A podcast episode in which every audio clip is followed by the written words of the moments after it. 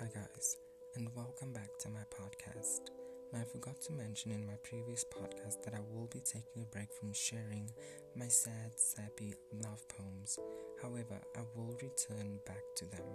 I just want to come back to sharing the poems I wrote about being depressed and having anxiety.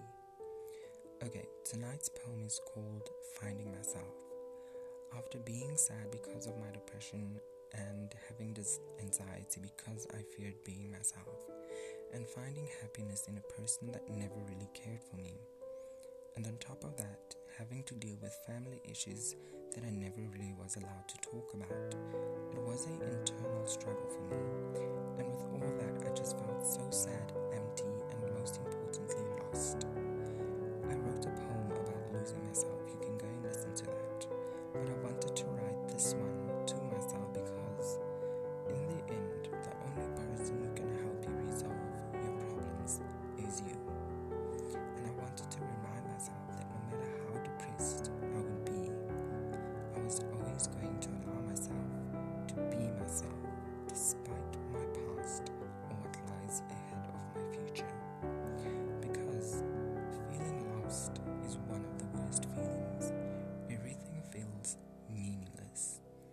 Does not make sense, you just cannot comprehend. And I wanted to remind myself that that's not a way to be. You always have to be your true, authentic self.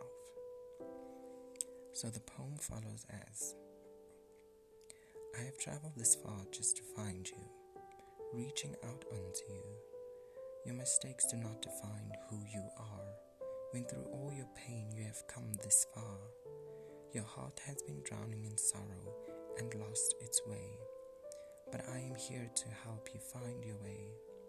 Cause I know who you are, who you truly are. My arms will always be there to hold you, never letting the hurt and pain take hold of you. Look into my eyes and see that I am there. Put your hand on my heart and feel what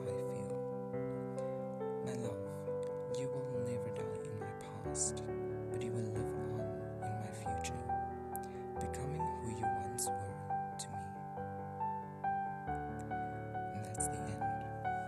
With that, I would just like to say, guys, don't be blinded by your sadness, your depression, your anxiety, or in fact, your love. Because if you lose yourself, it's difficult finding yourself again, difficult finding the person that you used to be or the person that you want to be. Always stay true to yourself. And with that, I'd like to say thank you guys for listening. I hope you'll have a good night.